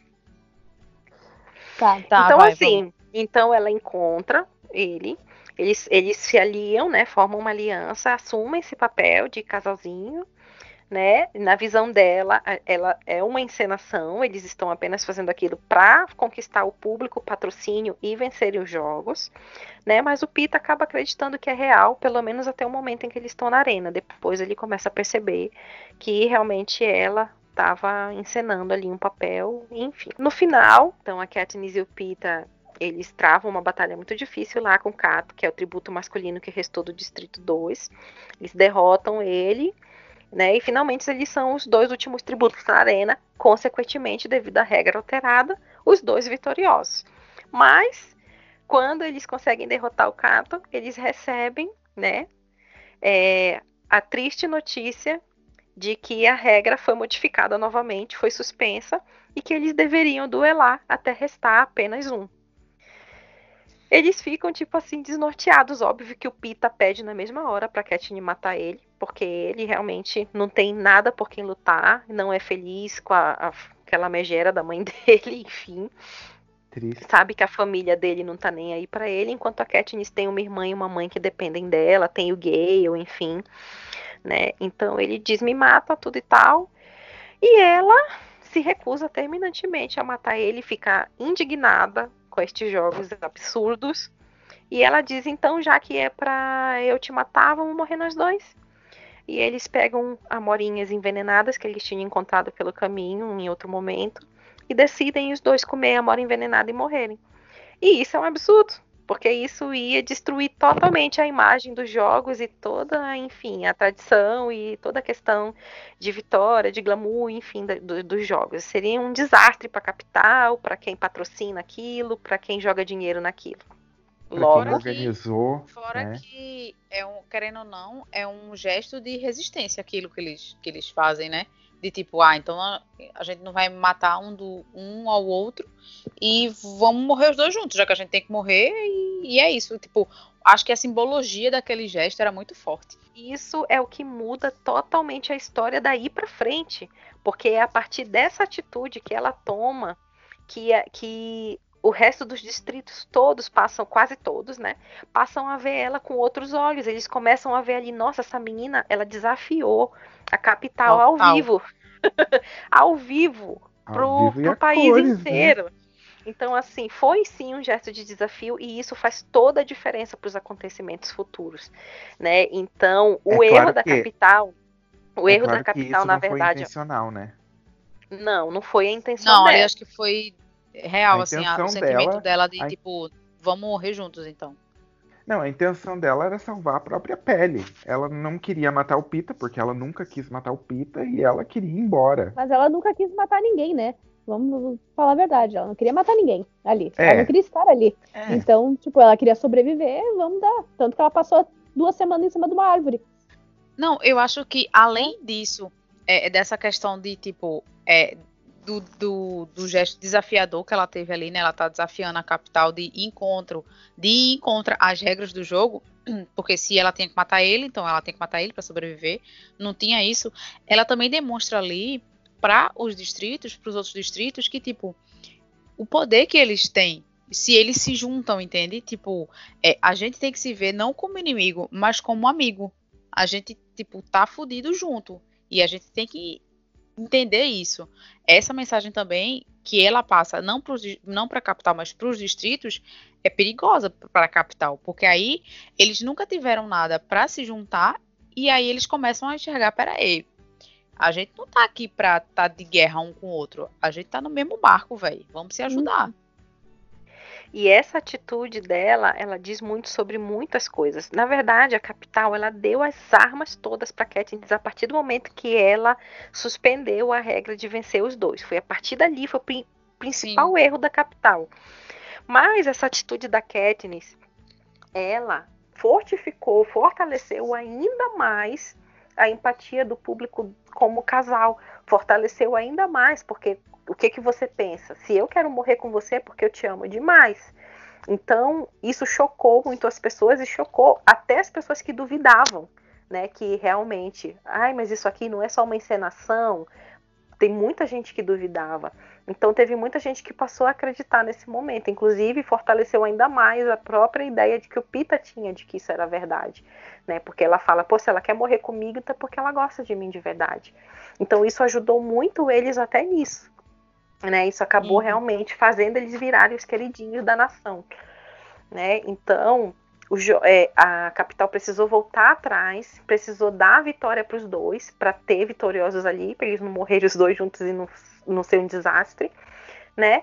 Então isso encerrou os jogos, os dois ganharam, mas o presidente do país, né, o nosso querido idolatrado Snow, né, o presidente, é, ele Ai, vê essa cena, ele, ele consegue ver essa cena como um desafio ao sistema. Mas, mesmo muito infeliz, muito contrariado, ele coroa os dois, né, os dois tributos do Distrito 12, como vencedores dos jogos. E ele tanto percebe é, a burrada que foi feito ali, dando a ela todos esses, essas, esses, essas tiradas, né, essas, os poderes, as armas para ela fazer, exato, uhum. na mão, que ele ele mata as pessoas que participaram disso, né? É tanto que aquele, uhum. não sei o que, Crane, que eu não lembro mais qual era o primeiro nome dele, ele mata. Ele faz ele, inclusive, comer as, as amorinhas, né? Enfim, uhum. deixa lá de mensagem para ele, ó. Agora que tu fizesse tua merda, tu vai pagar por isso. Depois da coroação, eles voltam pro distrito 12. Aí, quando eles voltam pro distrito, eles se mudam, tanto a Katniss quanto o Pita, pra Vila dos Vitoriosos que é um lugar reservado no distrito onde possui 12 mansões para os campeões após a edição dos jogos. Então, assim, eles vão para lá, levam a família, a Katniss leva a mãe e a irmã, o Pita ele vai morar sozinho, porque os pais e o irmão mais velho dele precisam cuidar da padaria. E então, tem o, então o Hamit também, né? Que fica é. lá com eles. É, não, o Hamit já tem a casa dele que mora lá há 25 anos, né? 24 anos. Estão lá, bonitos, ricos, milionários, com conforto, com comida. Com mais dinheiro do que eles precisam, lindos, maravilhosos. É Igual eu queria estar, tá, né, gente, nesse momento. Como todos nós queríamos. Desculpa, Marx. Desculpa, eu falhei, mundo. mas eu queria ser burguesa. Pois é. Ai, sempre quis, meu sonho de princesa é ser burguesa. Desculpa, Marx, Nossa, mas meu desculpa, sonho de princesa é. também é ser burguesa. É, então, eles voltam para lá e depois, né, de viverem a vida deles. É claro que muita coisa mudou, tipo, a Katniss não precisa mais sair caçar na floresta, porque ela tem comida em tem casa. comida, né, é. querido? Ela tem qualquer coisa que ela quer. É, mas mesmo assim ela continua indo, porque o Gay, o amigo dela, ele está trabalhando nas minas, ele já fez 18 anos, ele não é mais é, eletivo para os Jogos Vorazes, então todo rapaz, depois de 18 anos, ele começa a trabalhar na mina, principalmente os do local onde ela morava. Então ela continua indo para a floresta, caçar, cuidar das coisas, para levar para a família do Gale, já que ele não pode mais ir. Então o que, que acontece? É, depois de continuar a vida, né, tentar retomar um pouco ao que era antes, mesmo não, não tendo sucesso, porque muita coisa mudou nesse período de quatro semanas, que é o período que eles passam lá na capital, quatro, cinco semanas. O que que acontece? Eles precisam sair em uma tour pelo país, que é a Tour dos Vitoriosos. Na manhã do dia da tour, antes deles é, saírem para tour, o presidente Snow pessoalmente faz uma visita para Katniss. E aí a Katniss fica sem saber o que está acontecendo. Porque é, ela não sabe se isso é uma coisa normal, porque ela nunca viu. Isso não é uma coisa que aparece, né? A preparação para eles para irem para tour não aparece na TV. Só aparece eles realmente na tour. E aí ela vai conversar com ele. No que eles estão conversando, o presidente informa ela que as ações que ela tomou na arena, aquela, todo aquele lance com pegar as amoras e falar não, se não é para os dois ganharem, ninguém vai ganhar e vamos se matar, enfim. É, Teve consequências. Foi, foi, é, foi visto em vários distritos como um ato de rebeldia. Então, assim, muita gente, é, pessoal da capital, pessoal de alguns distritos, viu, nossa, eles se amam tanto que eles preferem morrer do que viver um sem o outro. Mas muita gente também é, viu isso como: meu Deus, se uma menina de 16 anos, pobre, sem condições, lá do distrito 12, que o distrito 12 é o distrito mais pobre, é o distrito mais deixado de lado que existe no país. Se ela pode fazer isso e ela sai livremente por aí depois, por que, que a gente não pode? Né? Por que, que a gente que é mais Uhum. forte do que ela, um distrito inteiro é muito mais forte do que uma menina de 16 anos?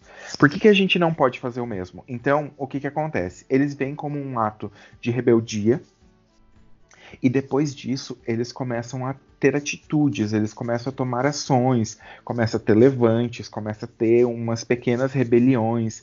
É, os distritos começam a se movimentar contra a capital, alguns dos distritos. O presidente Snow fala isso pra ela, ela fica horrorizada e ela até questiona se o sistema é realmente tão frágil e o presidente diz que é frágil, só que não é da forma que ela imagina, porque a maioria dos mortos ia ser o povo dela, não o povo dele. Então, Ah, reflita. reflita. Tipo, é- É, Reflita. um sistema, é um sistema bem frágil, sim. Só que não é frágil do jeito que você imagina. É frágil pro teu lado, não pro meu. Basicamente Ah, é isso que ele diz. Ele ameaça. Então, quando ele sai, né? Quando ele termina essa conversa, ela fica assim, em estado de choque, paralisada, ela não sabe nem o que é, sentir. Ele questiona como é que tá o relacionamento dela com o Pita. Quando foi que Tô ele beijando o outro aí. quando foi que, que o Pita se deu conta da indiferença dela? Ela diz que não é indiferente. E ele pede para eles fazerem um, um acordo de não mentirem um pro outro. E aí a Katniss concorda de não mentir para ele. E Logo quando depois mente.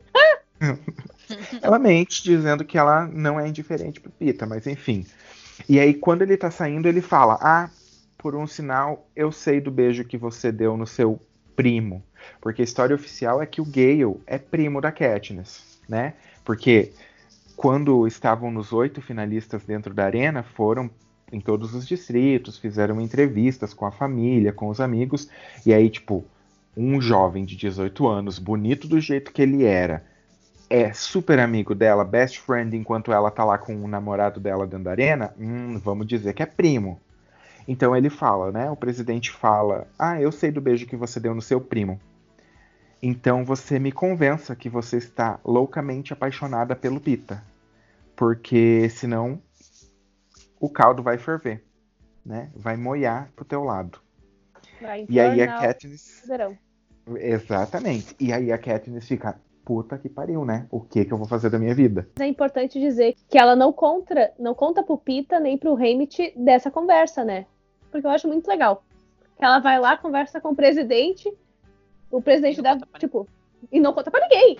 Fica do tipo, não, eu sou fodona, deixa comigo, vou dar, vai estar tudo certo. Dois minutos depois, Eles vão lá pro Distrito 11 e aí eles, a, a Katniss e o Pita, eles acabam deixando de lado as orientações. Eles ignoram todo o cronograma, toda a questão do, do roteiro que eles têm para seguir. E eles começam a falar coisa da boca para fora. E aí, essa atitude deles acaba ocasionando o assassinato de um senhorzinho lá do Distrito 11. E é nesse momento em que a Katniss resolve contar tanto para o Pita quanto para o Hamit que ela teve essa conversa com o Snow e que ela precisa de ajuda para terminar essa viagem e poder voltar para a vida dela. Aí o Hamit vira para ela e fala assim: "Ô, fia, você tá louca, né?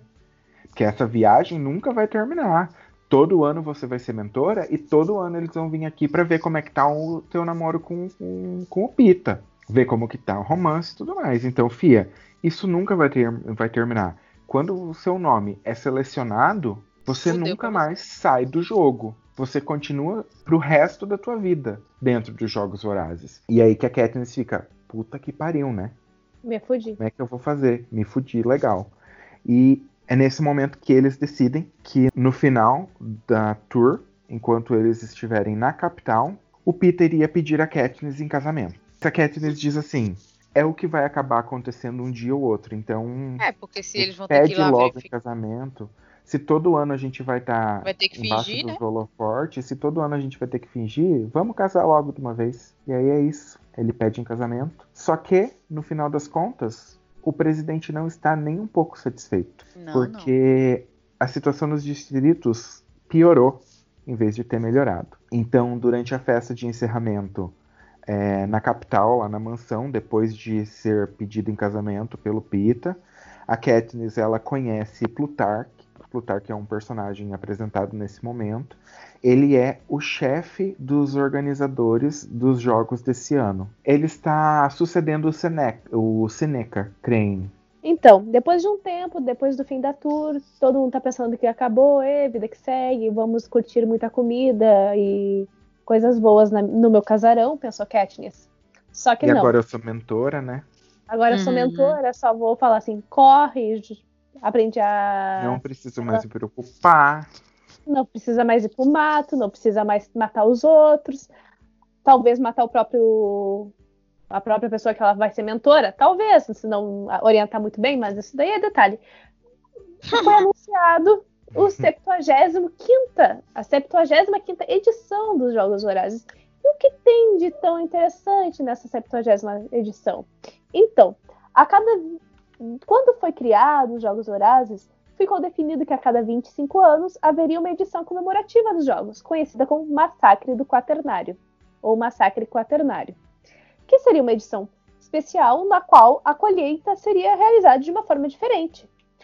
Os criadores dos jogos eles definiram regras para vários massacres quaternários e deixaram tais, tais regras já guardadas e impostas da capital. Então, por exemplo, o presidente Snow tem noção das regras e sabe como é que vai funcionar. Aí, assim, só para vocês ficarem um pouco sabendo como é que foram os, os outros três massacres que tiveram. Três? Não, dois, Dois. massacres que tiveram. Não sei fazer contas, pessoal. O primeiro foi que a regra era que os próprios moradores dos distritos iam definir quais seriam os tributos. Seria mais ou menos, eu virava pro Will e falava, o teu filho vai. O Will virava pra Laís e falava, o teu filho vai. A Laís virava para mim e falava, o meu filho vai. E assim ia por diante. Uma coisa bem tranquila de um ficar acusando o outro. No segundo, seria sorteado o dobro de tributos. E foi nessa edição que o Hamit, o mentor tanto do Pita quanto da Katniss, venceu. E ele venceu por usar sua inteligência. Então a gente chega na 75ª edição, e no terceiro massacre, os tributos eles seriam escolhidos a partir do hall dos vitoriosos dos distritos. Então, o que acontece? Katniss volta à arena, porque ela é a única tributa, ela Feminina. é o único tributo mulher viva no 12º distrito. Se fudeu. A Tá. gente pode pensar. Hum, porque assim, os vitoriosos, eles eram considerados deuses para a capital, certo? Tanto que eles Uhum. ganhavam uma vida de luxo. Aí você pensa, hum, será que isso foi escrito há 75 anos atrás? Ou foi Ou será agora? que isso é uma forma do Snow descontar o descontentamento dele nela. Porque ela tinha um trabalho durante a tour que era convencer o presidente de que ela estava realmente apaixonada pelo, pelo Peter. Pelo Peter. E ela não conseguiu. Não convenceu muita gente, devo dizer. Não convenceu muita gente. Eu não convenci. Que, tanto que Até as hoje. coisas. Tanto que as Eu coisas também. pioraram, né? É porque vocês não Foi. leram o livro. Se vocês lessem o livro, vocês se convenciam. Beijos, pais. Eu, eu sou Então- da parte do filme, não sou a parte do livro. Me desculpa. É, eu também, sou da parte do filme. Então, mas eu tô aqui pra defender o livro. O que lute. Então, assim, é, a gente pode pensar, tipo, será que era isso mesmo que foi decidido lá 75 anos atrás? Ou será que isso é uma coisa que ele resolveu fazer agora pra descontar nela? Eu acho Ah, que eu foi isso, pra descontar ela. Porque a Fica ideia o- que eu tive, quando, quando eu vi o filme, a ideia que eu tive foi o seguinte: que os tributos, os tributos, ó, os massacres quaternários, eles ficavam em abertos, e aí eles. A capital ia decidir como é que ia ser feito esse massacre, quais regras que iriam Não. existir. Pelo menos foi a impressão que eu tive. Esse, esse é o grande problema dos filmes, porque a adaptação corta muita coisa, né, gente? Uhum. Então, assim, tem, inclusive, no filme Em Chamas, tem uma cena excluída, que é uma cena do Plutarch descendo até um cofre lá na capital, em algum lugar, não sabemos onde, mas ele desce até um cofre e ele abre e aí tem várias caixinhas. Aí Hum. tem a caixinha é, primeiro massacre, segundo massacre, terceiro massacre. Ele pega do terceiro massacre, tira um envelope de dentro da, Da caixa. caixinha e coloca um outro no local. Entendeu? Hum, Então, assim, essa é uma No cena deletada do filme. No roteiro original, teria essa cena. Logo, ela tinha que ser contado que houve alguma manipulação, sim. Não foi algo do tipo, olha só que pena. Que sim, porque, porque realmente, sabe? Tanto que a regra é muito clara. Vai para os jogos, ganha, volta para casa, nunca mais participa, vira rico, vira famoso, vira Deus. É essa a regra dos jogos. E não tem filho. É, não tenha filho porque seus filhos podem ir. Vão tanto poder que ir. tanto que tem vários, tem um, a Katniss, né, depois do anúncio, tem a Katniss relatando que ela nunca teria filhos porque os filhos podem ir, já tiveram vários, vários filhos de vitoriosos de outros distritos que foram para os jogos e que ficou muito claro de que era armação para Uhum. os filhos irem. Não era tipo, ai, destino. Não, era armação para ver o pai vendo o filho ser assassinado, entendeu? Então acontece muito, sabe? Então não faz sentido eles terem escrito isso há 75 anos atrás. Até porque eles não poderiam saber que, ah, olha só, agora todos os distritos têm uma mulher e um homem vencedores. É, no ano Não de tem, 75. Não, não, É, É. não tem como saber. Tanto que É a muito Katniss é a única é a única mulher. Então, do 12, no caso, né? Então, aí, ao sorteio, a- eu, ach- eu achei a cena até bem interessante, que a F, ela faz toda uma... Nossa, vamos sortear a mulher, e só tem um papelzinho na urna. Que e é ela tá tudo chorando, todo mundo Ela tá- triste. é. Ela, ela- a F tá meio triste também, mas ela quer mostrar que não, que nossa, vamos ver um espetáculo. Tentar manter esse personagem, né? E aí, Sim. nos- É, é interessante ressaltar que é, a Katniss, né, eles reclamam por quê? Porque todo mundo na capital, e a F é da capital, então ela Uhum. é. Ela é. Ai, eu Alienada. a palavra. É, pode ser alienada, mas ela é tipo frivolous. é, Qual que é a tradução de frivolous? e frívola. Não, é tipo. Ai, olha só Entusiasta- que coisa mais entusiasta. linda. Não é muito bem demais. entusiasta. É tipo. Sabe aquela pessoa louca, assim, que tipo, ai, tá acabando o mundo, mas olha, gente, o meu cabelo eu pintei de, de loiro. Não, Ah, não é é fu- positivo. É fútil. Uma pessoa que fútil. vive fora da. É, fútil. É, fútil, sabe? Ela, ela é fútil do jeito que o pessoal da capital é, por mais que ela tenha um pouco mais de consciência do que os outros. Mas aí ela fala, tipo, é tão triste porque quando existe um vitorioso, ele vira um membro da família de todo mundo na capital. Todo mundo na capital ama os vitoriosos como se fossem seus próprios filhos. Então, tipo, por mais que ela tá ali fazendo o papel dela de sortear o nome da Katniss, que é o único nome que tem, ela está triste. Porque ela considera como parte da família. Até entendeu? mesmo porque ela dá a entender, pelo menos no filme, que ela convive, né? Ela convive E que ela com se ele. acabou se Sim, não, afeiçoando a não. eles, né? É. Não, tem toda essa questão, né? Porque ela tá ali sempre, desde o primeiro momento, então, né? Tem toda essa Sim, questão. ela acompanha eles. Mas Uhum. então, vamos ao sorteio do segundo, do tributo masculino. Tributo masculino, quem é sorteado? Haymitch. E aí, o que acontece? O Pita, pra proteger a Katniss, resolve se... Como é? O nome da palavra? Voluntariar. Voluntariar. Voluntariar. Ele se voluntaria e, novamente, temos a dupla Pita e Katniss indo aos jogos. Aí acontece na mesma coisa que aconteceu no anterior, ao desfile das, do- das duplas, tributos. dos tributos, a entrevista. E nessa entrevista, o Sina, que ele é o estilista da Katniss desde, a, desde os Jogos Horários anterior, ele confecciona um, pedido, um vestido de noiva a pedido do presidente Snow para Katniss. Pois o pre- presidente Snow achava que o país deveria ver como ela ficaria no casamento, já que o casamento não vai mais acontecer, né, por causa dos jogos. Mas sem o conhecimento do presidente, o estilista ele faz algumas alterações. No fim da entrevista, é pedido que a Katniss gire, e ao girar, o vestido dela branco se torna um vestido totalmente preto, que simboliza um tordo. Pois bem, continuando na entrevista, nós temos a entrevista com o Pita. Já o Pita, ele está muito inspirado naquele dia, e aí ele resolve contar que ele casou-se com a Katniss já, numa cerimônia secreta. E também fala que ele está muito triste pelo fato que ela vai ter que ir para os Jogos Vorazes grávida. Nesse momento, o público se revolta, porque, afinal de contas, foi o público e, claro, os patrocinadores que na edição anterior torceram por esse casal, quiseram que eles sobrevivessem, por mais que que a morte das pessoas era entretenimento deles, né? É, mas eles torceram, eles chiparam o casal. Como é que se chama o chip? Cata? Pines? É Pines, é Pines. É Pines, uhum. é Pines. Nossa senhora. Incrível. Então, então tá. gente, é, é claro que eles não casaram, é claro que não existe não, bebê nenhum. Isso, isso é Sim. toda uma questão de marketing que o Pita...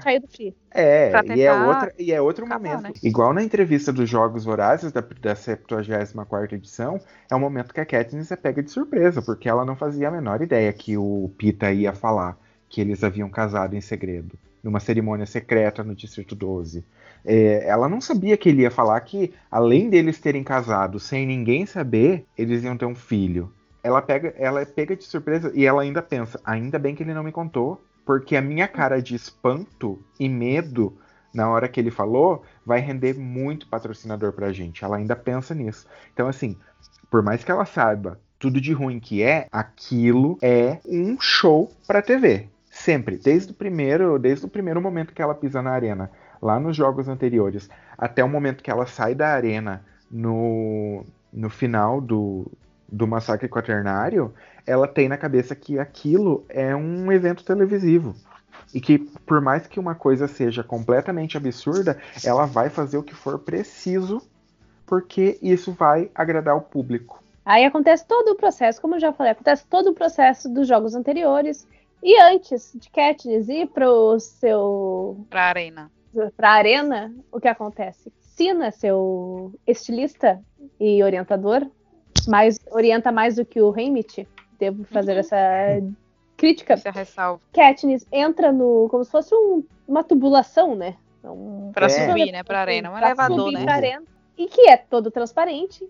Sina dá beijo, paz, tchau, seja feliz, lute, não morra. Só que o elevador não sobe nesse momento. Então, chegam os pacificadores, que são os policiais do país, né, da capital e que são dos distritos também, e vão para cima do Sina por ter feito as alterações do vestido da Katniss, que foi, feito, foi visto como uma afronta ao presidente e a todo o contexto dos jogos. E a Katniss sobe para a arena totalmente desestabilizada. E com sangue nos olhos, mas desestabilizada. Exatamente. E... Gente, então assim, então, nós vamos parar com o episódio por aqui, porque senão vai ficar muito grande para vocês. É, daqui uns dias, para nós também, né? Que enquanto vocês têm uma hora de episódio, a gente tem duas horas e meia de gravação, então a gente vai parar nessa cena. A gente achou que seria interessante a gente dividir a história aqui. E daqui uns dias a gente volta com a próxima parte para ver Esse... o que, que acontece. A gente volta. É, a gente, a gente volta. volta. Tem que acompanhar para saber se a gente já voltou ou não. É, Exatamente. vocês que lutem. Então é isso, gente. Então, gente, gostaram do episódio de hoje? A gente fez pensando em vocês, tá? Nossos fãs queridos, porque a gente trabalha para vocês. É, não se esqueçam de compartilhar para todo mundo, comentar, dizer o que é que vocês acharam, o que é que vocês gostaram, o que é que vocês não gostaram, o que é que vocês queriam pro próximo episódio. Não esqueçam também de contratar o carro do som, tá? Pra passar na rua de vocês aí, arroba demistante pra todo mundo do bairro, todo mundo da cidade seguir a gente no Instagram e no, no Spotify e no Anchor e enfim, em todos os locais que tiver, a gente quer vocês seguindo a gente tá? Para acompanhar as novidades e avisos dos novos episódios, como eu disse, sigam a gente no Instagram, arroba DMStante, e fiquem ligados, pois no próximo episódio nós vamos trazer o nosso Estante Award. E o filme escolhido da vez foi Frozen. Lembre-se que esse podcast é antifascista. Beijos, paz. Beijos, paz. Beijo, Beijos, paz. paz.